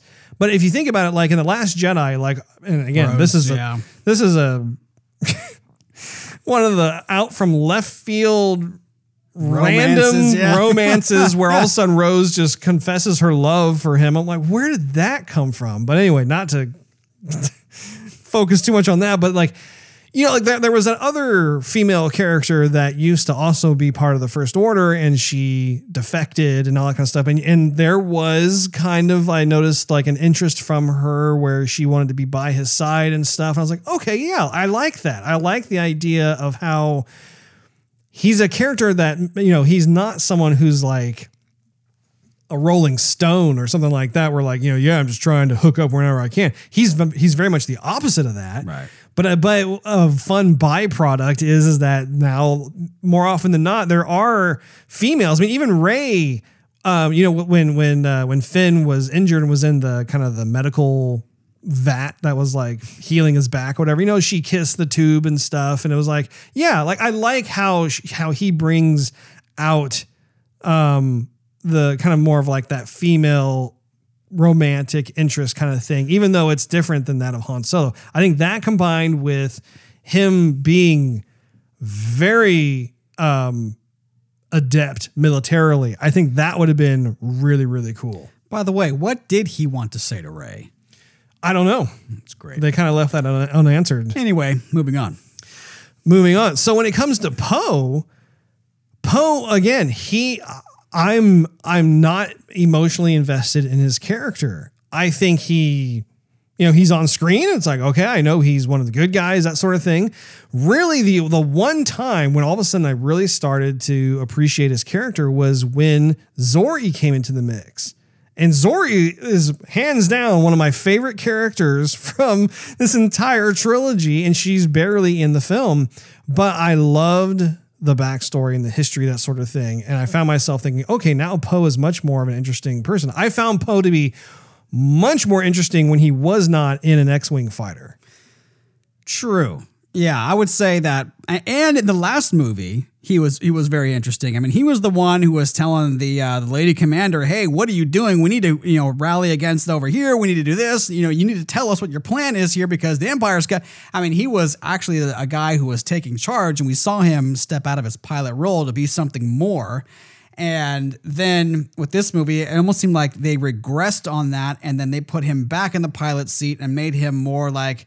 Um, you know, everybody, we're going to be together. We're going to be together. We're going to be together. You know, he was almost like the the hug starter guy who was a good pilot. I actually, you remind me of something that I forgot to talk about, and that is when it came to the the transition of power within the Resistance, where all of a sudden, when Leia passed away, she gave the responsibility to Poe and uh, Finn. I think that was a mistake. What would have been a much more believable and cool plot twist is if she were to have Lando who is still alive Yeah. become the general because he already has experience, Experience, as a general Right. from the original trilogy and he already has his connections which would plug right into him rallying all of the worlds to bring the big military might to the Sith planet. You see where I'm going? You see why I am in the space that I'm in? I don't understand why Lucasfilm didn't hire me. I could come in there and really make some changes for the better here. It wasn't Lucasfilm. It was it was Kathleen Kennedy who didn't hire you. That's, that's very true. It's very true. Kathleen, if you're listening, you know I, I'm I'm here. I'm here to uh, to do what I can for the sake of Star Wars. Anyway, so let's see. We got an unpo. We've talked about Zorii Bliss. You like Zorii Bliss, I'm assuming. Uh, let's see. So Mark Hamill made an made a, a reappearance, um, which I, I, you know what, I I predicted he would. I figured he would come back as a Force ghost and, and be able to talk and that sort of thing. And it was nice to see him in there. Though I wish he wasn't still in his like kind of unkempt beard and long hair. yeah. I think if they were gonna gonna computerize him, they could have computerized his younger self. Exactly. That would have been cool. And actually, I'm glad that we talked about this too, because there, there are actually a lot of things about this that I want to cover. And I'm glad that you're causing my mind all of a sudden go, oh, yeah. One another one of my favorite scenes in the film is that flashback when Luke and Leia are training, when Luke's training Leia to be a Jedi and they have the, their blast shield masks on and they're going through the force and doing the thing. Love that. Absolutely love that. I loved when the shield um, mask goes up and it's the young Luke and it's the young Leia. Love that. The same thing, and if you recall when we reviewed The Last Jedi, I said the same thing, but when they had the flashbacks of when Kylo Ren was a Padawan at Luke's Jedi Academy, Luke looks younger. He's a younger version of himself. And I really do believe, like, if I was the director, I would tap into that so much more. There would be many more flashbacks, a lot more backstory, because the folks love how they looked in their youth. And they're also very interested in knowing, like, what was happening between then and now. And I think that that they did not capitalize on that as much as they could have, but at least they put that in. At least we did see that because it's like, okay, that's really cool because it lends credibility to the fact that Luke was training his sister and tapping into her force powers. That then she could then, you know, move, you know, pay it forward to Rey as a result. I liked how there was a connect the dots kind of thing, but God, so cool to see like their younger faces. Anyway, back at the cast at hand. How'd you feel about the way that they exited Carrie Fisher? Um, it, you know, it was fine. They they they're up against a rock and a hard place because she had passed before the movie had been released, so they didn't get all the footage that they needed of her. And so, to my knowledge, they were using kind of recycled some recycled footage and some footage that they, they didn't show in the in the other films of her. And so they had to do something, and they I think they tried to do the best they could with what they had. Um, I think it, it, it, it did happen a bit too quick. I think they maybe could have computerized her to do more or say more or last longer. Maybe I mean, uh, as we, as it was shown, uh, what's the uh, little alien lady's name? I forgot what her little name is, but um, she says, "Oh, she has to go communicate with her son," and that's basically what she's going to do. And it didn't seem at that point that the entire Rebel Alliance thought, "Oh, this is going to be the last of we're going to see of Leia because she's going to do this to try and communicate to Kylo Ren, and that's is going to kill her." And I would figure people would. Um, rally around her and maybe have some sort of like send off of thank you. You know, you've been the princess, you've been the our leader. You and she just kind of goes in some tent and lays down, and then Force touches Kylo Ren, just taps him on the shoulder a little bit, and then doesn't really say anything, and she dies, and he gets stabbed. I thought that's it. Like that's what you had to do. And then when everyone flew back, it was like, oh yeah, she's gone now, and life moves on. So here we go.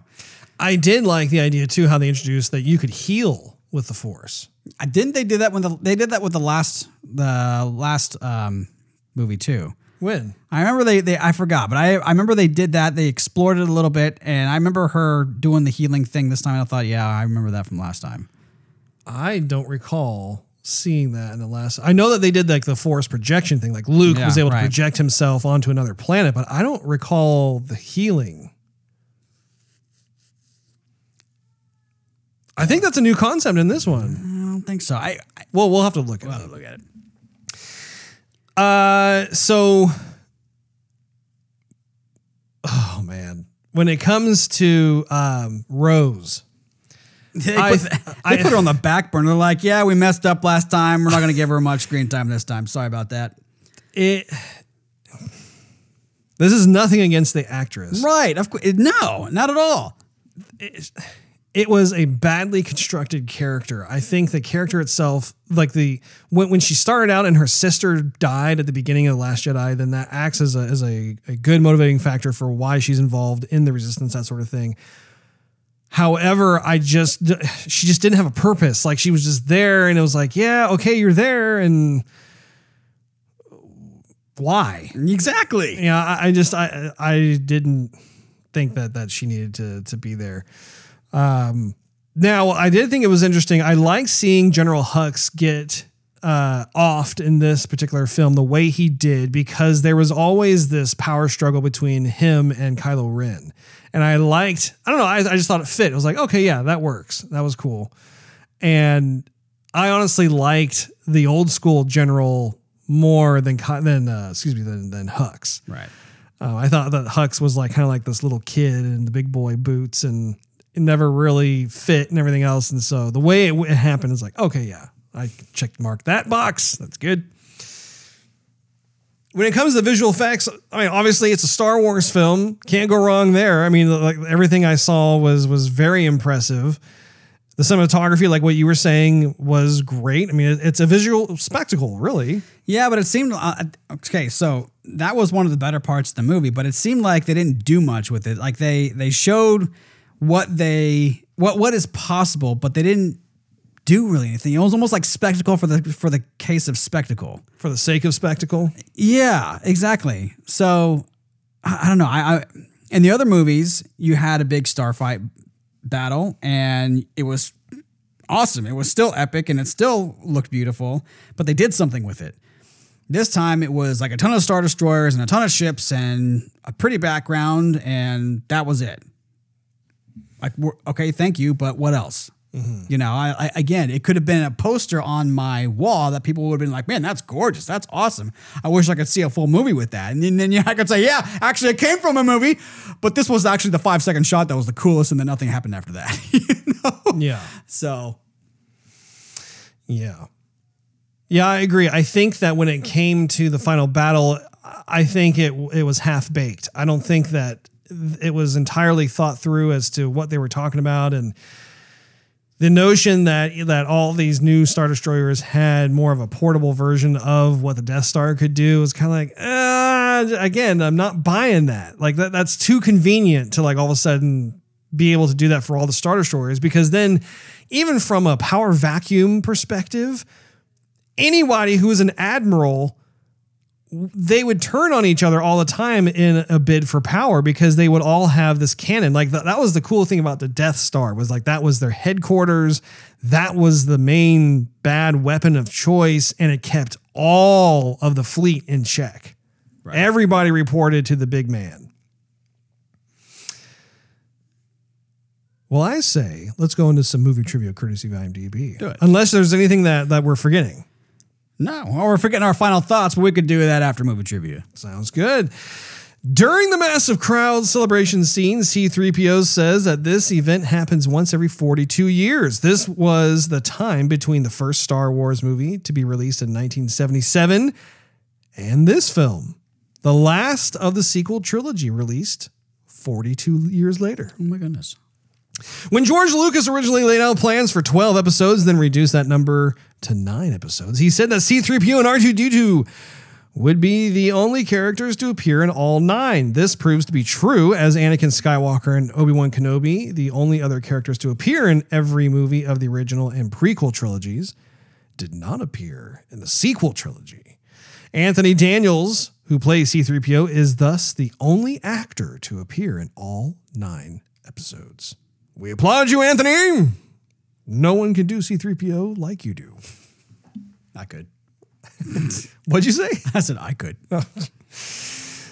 Uh, let's see here. The design of Kylo Ren, who by the way is played by Adam Driver, uh, the design of his repaired mask is possibly By the smoking monkey. based on kintsugi, which is a centuries old Japan art, or excuse me, Japanese art, to repair broken pottery by joining them together with a golden lacquer, giving the fractures a unique golden pattern in Japanese culture. Um, oh, excuse me, it gives it a unique golden pattern. Now, in Japanese culture, the kintsugi technique also stands for highlighting imperfections and giving new life to a broken object, which may be symbolic for the character. By repairing his mask, he attempts to revive his Kylo Ren persona despite the failures he had endured in his past. I like that one. A lot of forward thinking there that's subconscious. The Emperor's Throne scene in this movie was based on conceptual sketches Ralph McQuarrie made for Star Wars Episode uh, 6 Return of the Jedi back in 1983. Let's see here. Uh, Anthony. Oh, no, we already talked about that. Um, this is John Williams' final involvement of the whole nine film Star Wars saga, which is not surprising because I think he's 89 years old. Let's see. This is the only Star Wars sequel trilogy chapter to not use 70 or let me, let me make sure I'm saying this right. Yeah, this is the only Star Wars sequel trilogy chapter to not use 70 millimeter IMAX film cameras. Wait, is that accurate? I thought they did that with the. I don't know. No, to not use 70 well i didn't think that they used the, i'll have to look that up i did, i was not aware that the original trilogy used 70 millimeter i thought they used 35 millimeter hmm. interesting chewbacca receives a gold medal from maz kanata you know the, the little alien it being the medal given to han by leia in a new hope at the Ah, end yeah, I do that. I actually didn't make that connection. When I saw it, I was like, I don't like it looked familiar. I'm like, what? Had a bit of a brain fart there, Steve. And the last one I have here is that Rey becomes the first movie Jedi to have a yellow lightsaber. Once she returns to Tatooine to bury Luke and Leia's sabers, she activates her own, which also seems to be made from her staff. And it has, of course, the yellow blade. And that is your movie trivia, courtesy of IMDb. One thing I forgot to mention when we were going through the cast is uh, we didn't really talk too much about Adam Driver's um, performance as Kylo Ren. Actually, I thought he did a great job uh, in this particular film. I thought that, um, again, talking about his character arc, I really liked how there was an authenticity to his acting. It wasn't cheesy at all. I liked how he was able to like walk that tightrope of being just really interested and and frankly honest with Rey, even though he was wanting to be a Sith. And so every time he would spoke to her, I had this sense of beware. Um because I don't know if he was being truthful or just trying to get her to come to the dark side or whatever it is. And so it made him more of a captivating character. And I, I don't know, I, I as a result of both the character arc, but also the way he acted too. Like even at the end, when he decided to to give his the rest of his force essence to to bring Rey back to life, I really like that a lot. Actually, I thought the one thing that was cheesy was just the way they edited her coming back to life and him keeling over dying. I thought that was a little goofy. But prior to that happening, that action happening, I actually I really liked like I loved the acting on his face and especially when she came back to life and I I don't know, I I really digged the connection that that both Rey and Kylo Ren had and how how they they ended up the way they did. Did you like that? Yeah, I did like that. I, I, I my problem with Kylo Ren was that I didn't like how he was scripted. I like how Adam Driver acted. I just didn't like how the character was scripted. So, I mean, that's kind of the case with a ton of the other characters too. I, I just, you know, but yeah, towards the end, I the expression on his face totally changed, and he he did he did well acting. So let's get into our concluding thoughts and rating of the film. Steve, why don't you go ahead and start us off with that? Well, I'm just gonna say I'm gonna come right out and say I think Kathleen Kennedy needs to turn in her resignation. Oh, uh, she's- dropping bombs on the program. No, I mean she's at the helm. She's the one driving the ship. She's the one who needs to take the blame. And uh, you know, you had directors come and go, but ultimately, like if people are going, if, if half of your entire audience is saying, "Hey, there's a rock. You need to course correct right now. You need to take some extra time, fix the rudder. We need to stop so we don't crash and all die." And she goes, Oh, I'm just gonna do it my own way, and then just crashes the ship. And everyone goes, What kind of movie are you making here? You know, I, I think all the blame really has to go to her, honestly. Um, I uh, I think she I think she just betrayed the fans and I think she betrayed Lucas to be honest. There's a clip you can watch on YouTube where it's her and it's Lucas and it's somebody else and they're all talking about the franchise and Lucas is saying, "Okay, I'm going to hand you over the reins here, but I mean, I, I just need you to to to be respectful of the fans and the story." And she's saying, "Yeah, you know, she's totally with them and she's going to respect the fans and she's going to carry this torch on and she's going to do it the way Lucas would have done it." And um, and then you watch the past three films and you're like you are not doing this at all whatsoever. Like whatever you said was just so that lucas would sign everything over to you. And then lucas with episode one two and three he was so dismayed by the fans going man you're kind of giving us a, cl- a bunch of clowns here. And this is not even you're not even taking it seriously like you were four five and six and what's going on? Lucas felt like I, I- maybe my time has passed. Maybe I should just sell this to Disney or somebody else who has a better vision or who has more money or whatever. And that's what he did. I mean, he, he took it the whole criticism seriously. So anyhow, uh, moving on. Um, you know, honestly, if if we weren't doing this podcast, I wouldn't even go to the theater to see this. I would even I would just wait for it to come out on Netflix or DVD because I I was so I, I hated the, the last one so much. I didn't want to go give them any more money. They need to tell me, hey, this is why you need to give us more money. This is why you need to go buy the toys. This is why you need to go buy uh, tickets. This is you know, I didn't see it from the last one. I definitely didn't get it from this one. I didn't even get it from Solo. I mean, they they really need to do go back to formula and, and do a, a restart. Um, the visuals were great, um, but like I said earlier, they didn't really do much with them. It was more for spectacle. Um, the story moved at light speed, uh, kind of like light speed skipping for me. I, I didn't get a chance to really digest anything uh, before they just upped and moved to the next planet or next part of the story. Um, at the end, my reaction was, well, that's how the, the series dies. That's how that's the last nail in the coffin. You know, it's um, I didn't really care about any of the characters or anything. I felt just kind of numb walking out of the theater. And that's kind of how I felt. I, I thought I was going to feel walking in.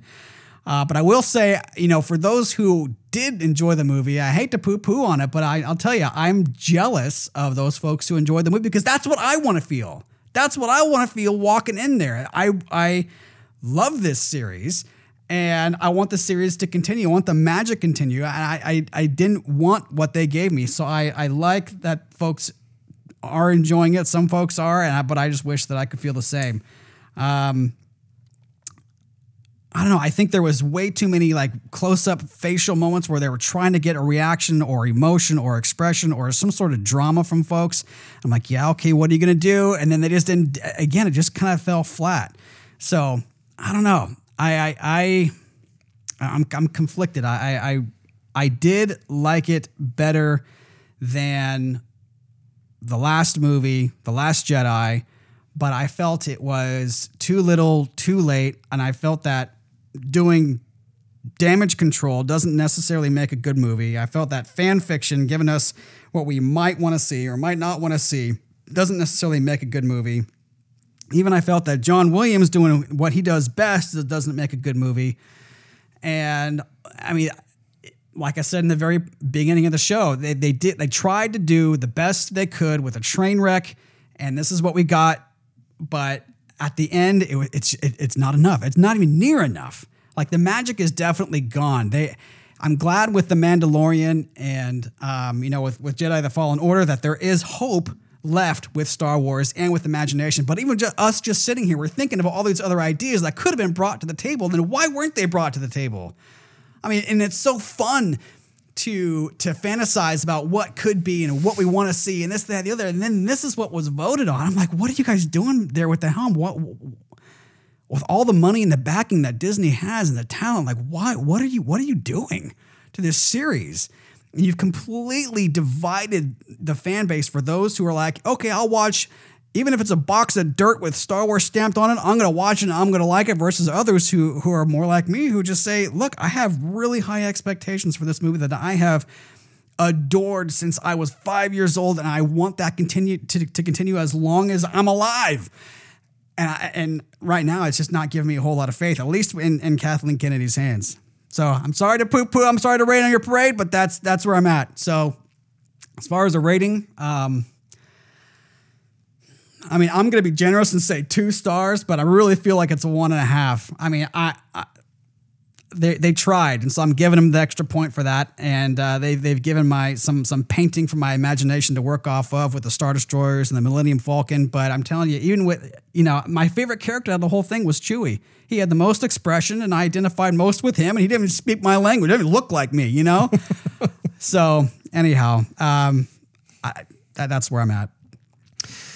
I think that this has been a learning experience for Disney. And it- you can tell it makes sense because I think even Bob Iger has gone on record as saying uh, once this film comes out, they're going to pump the brakes. And I think they have come to slowly realize that Star Wars is not a cut and dry type of world that you can just make whatever you want to make and the fans are just going to love it and it'll be just as good as, as what has come before it.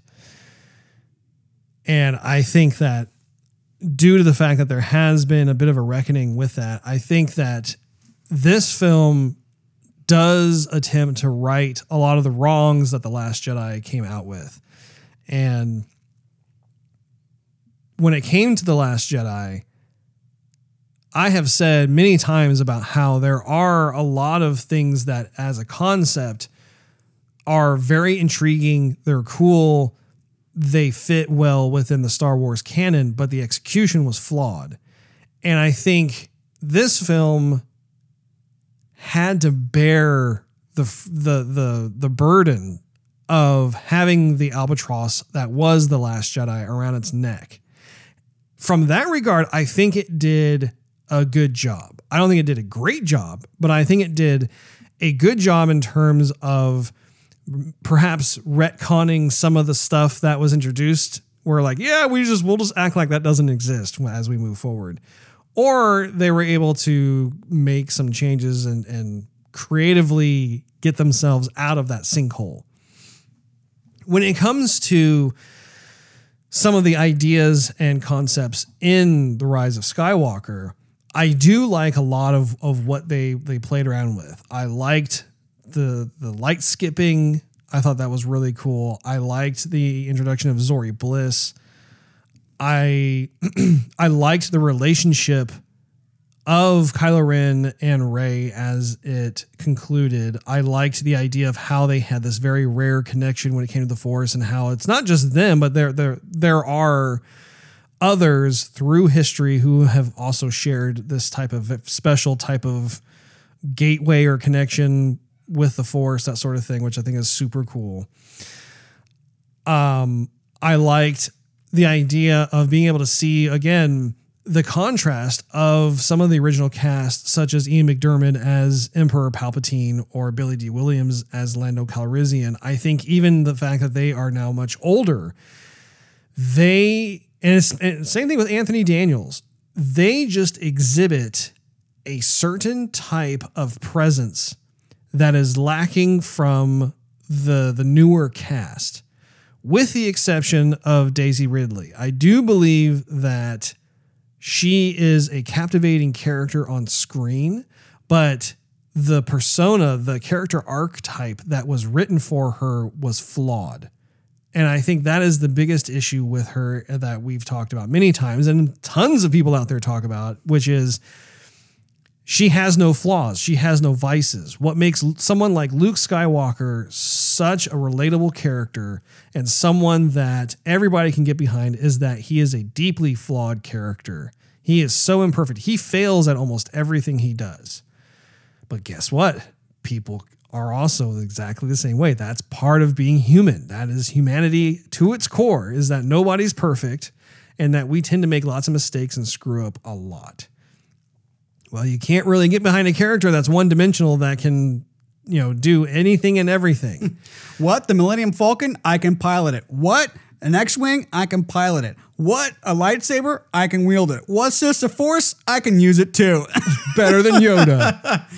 now, I will say too that I do love the idea that she was Palpatine's granddaughter. I really, and from a storytelling standpoint, that's cool. I dig it. I can get behind that. And and Daisy has exhibited a fierceness to the character that lends itself to that idea. I think that's really really cool.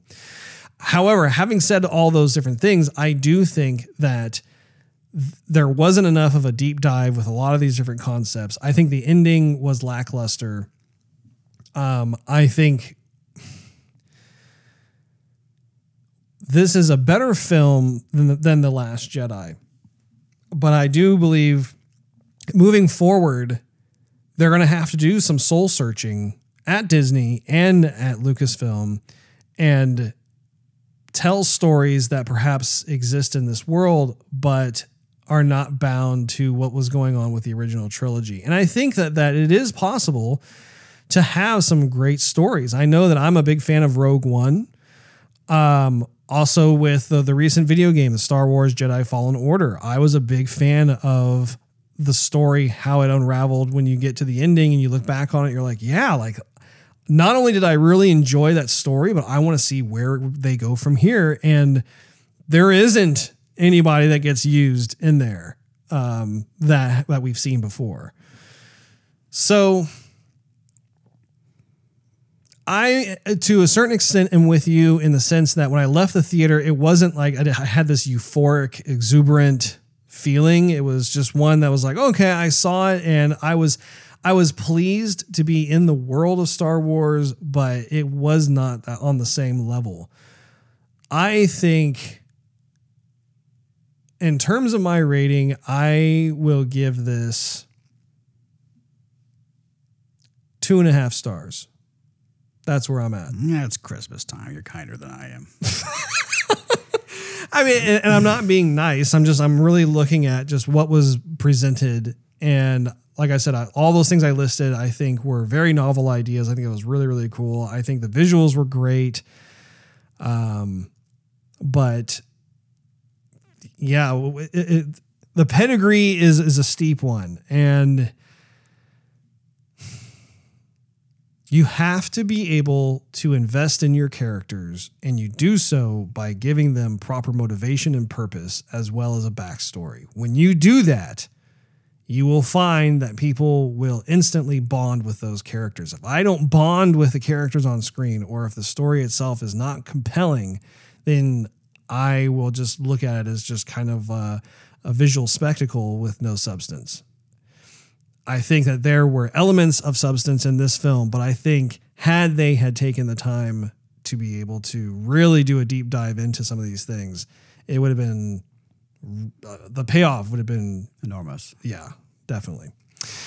Well, that wraps up this episode of Joygasm. Make sure you tune in next week when we reveal our favorite movies of 2019. Thanks for hanging out with us. If you enjoyed this episode, we invite you to check out patreon.com slash joygasm, which is spelled J-O-Y G-A-S-M, and consider becoming a monthly contributor.